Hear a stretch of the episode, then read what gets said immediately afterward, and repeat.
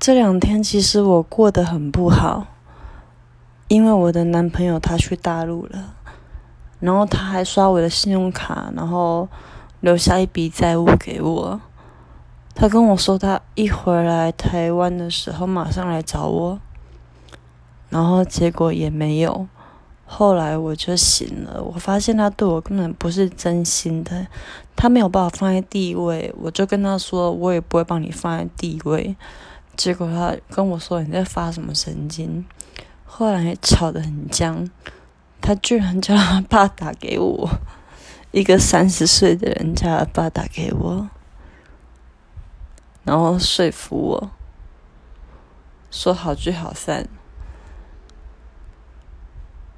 我很无奈，也不知道该怎么讲。